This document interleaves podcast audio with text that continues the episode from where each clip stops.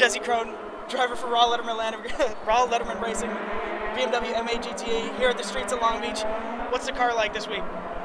Uh, it's it's good. The car is handling good, but we had uh, an adjustment in the BOP after a Sebring, which is has really hurt us. Uh, we were the, the two slowest cars, unfortunately, in FP1.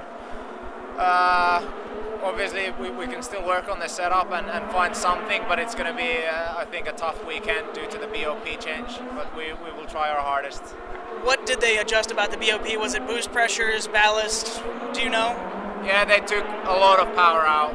So in Daytona, we were nowhere, as you as you might know, uh, and we're pretty close to that power. I don't know how we ended up getting so so bad sort of adjustment, but uh, yeah, it is what it is. We just have to work around it, get the, do the best job we can, and, and have a clean race, and hopefully uh, have some some special strategy to to get a good result.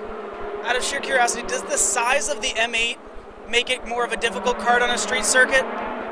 No, it's actually. I think it looks bigger than it is in person. Like when she came here, she said I would. I was never gonna think that it's so small. So yeah, you do. You don't really have to think about it.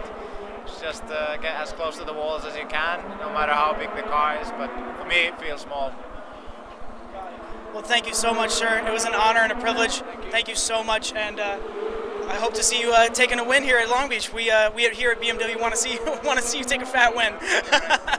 Have a great one, sir.